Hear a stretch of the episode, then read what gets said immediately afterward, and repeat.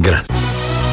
RTL 1025 Giornale Orario. E domenica 3 marzo, buona giornata da Max Vigiani e Barbara Sala. La nave militare italiana Duilio ha battuto ieri nel Mar Rosso un drone lanciato proprio contro il nostro cacciatorpediniere dagli Houthi dello Yemen. Alessandra Giannoli. In attuazione del principio di autodifesa, nave Duilio ha battuto un drone nel Mar Rosso dalle caratteristiche analoghe a quelli già usati dagli Houthi in precedenti attentati. Il drone si trovava a circa 6 km dal cacciatorpediniere italiano iraniano. Gli attacchi terroristici dei miliziani yemeniti sono una grave violazione del diritto internazionale e un attentato alla sicurezza dei traffici marittimi da cui dipende la nostra economia, ha sottolineato il nostro ministro della difesa. Questi attacchi sono parte di una guerra ibrida che usa ogni possibilità, non solo militare, per danneggiare alcuni paesi e agevolarne altri, ha aggiunto Guido Crosetto. Sull'abbattimento del drone, il ministro degli esteri italiani ha sottolineato che la Marina Militare difende il diritto alla libera navigazione nel Mar Rosso dagli attacchi degli Houthi,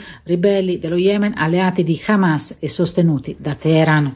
La Presidente del Consiglio Giorgia Meloni è in viaggio verso l'Italia. Nelle scorse ore ha concluso il viaggio ufficiale negli Stati Uniti e in Canada. Massimiliano Mantinoni. Conclusa la doppia missione Stati Uniti e Canada, la Premier Meloni è in volo verso Roma. Ieri sera Meloni e il primo ministro canadese Trudeau non hanno partecipato al ricevimento che era stato organizzato all'Art Gallery of Ontario insieme a vari rappresentanti della comunità italiana in Canada, evento annullato per motivi di sicurezza per la manifestazione pro Gaza radunatasi davanti all'Art Gallery. Per la presidenza del G7 Miro risultati concreti, ha spiegato Meloni a Trudeau, che si è detto impaziente di collaborare con l'Italia su ogni dossier. La crisi medio orientale è molto difficile, dobbiamo parlare molto, ha chiesto la Premier Meloni al primo ministro canadese. Dobbiamo evitare un'escalation del conflitto in Medio Oriente, ha insistito la Premier italiana, che ha poi precisato che quando ha parlato dei cortei di Pisa e Firenze non criticava il colle. I miei rapporti con il presidente Mattarella sono ottimi, è la sinistra che cerca di aprire una crepa fra Palazzo Chigi e il Quirinale per fare una campagna contro il premierato e per un interesse di partito, ha detto Giorgia Meloni. Lo sport con il calcio oggi di nuovo in campo la ventisettesima giornata in Serie A si inizierà alle 12.30 con Verona Sassuolo alle 15 Empoli Cagliari e Frosinone Lecce alle 18 Atalanta Bologna e alle 20.45 Napoli Juventus. Negli anticipi di ieri Udinese Salernitana 1-1, Monza Roma 1-4 e Torino Fiorentina 0-0. Passiamo adesso alla Formula 1, il giorno dopo la doppietta Red Bull nel Gran Premio del Bahrain. Enzo Tamborra. Altro che incertezza ed equilibrio. La prima gara stagionale in Formula 1 ha se possibile rafforzato lo strapotere della Red Bull ed in particolare di Max Verstappen che in beata solitudine ha conquistato a Sakir il 55 successo in carriera.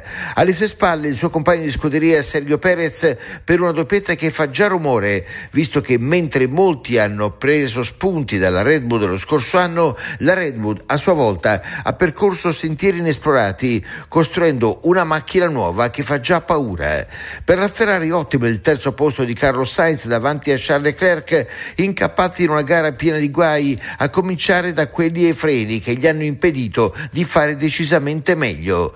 Sabato prossimo il Gran Premio d'Arabia. Una notizia di musica, domani a Bologna si svolgerà Ciao rassegna Lucio Dalla, l'evento è stato programmato proprio il 4 marzo, giorno in cui nel 1943 nacque Dalla, meteo e viabilità. Previsioni del tempo. Buona giornata da Nico Schiodetto. Nelle prossime ore un'intensa perturbazione anglosassone raggiungerà tutto il centro-nord Italia. Già in questa mattinata nuvole, piogge e rovesci al nord-ovest con nevicate copiose sulle Alpi oltre i 1000 metri di quota. Dal pomeriggio via via anche il nord-est, regioni centrali, Sardegna, a fine giornata e in nottata raggiungerà anche l'estremo sud e la Sicilia. Maggiori dettagli sull'app di Travi Meteo. Via Radio. Una buona giornata da Valentina Bernardi da Autostrade per l'Italia. Si viaggia regolarmente sulla nostra rete. La circolazione sarà ulteriormente agevolata dal divieto di transito dei mezzi pesanti che entrerà in vigore alle ore 9 e terminerà alle 22. Prudenza infine per la pioggia che sta interessando diversi tratti autostradali, in particolare sta piovendo su tutte le direttrici liguri e quelle lombarde. In questi casi il limite di velocità scende a 110 km h salvo diversa segnalazione. Da Autostrade per l'Italia è tutto. Buon viaggio.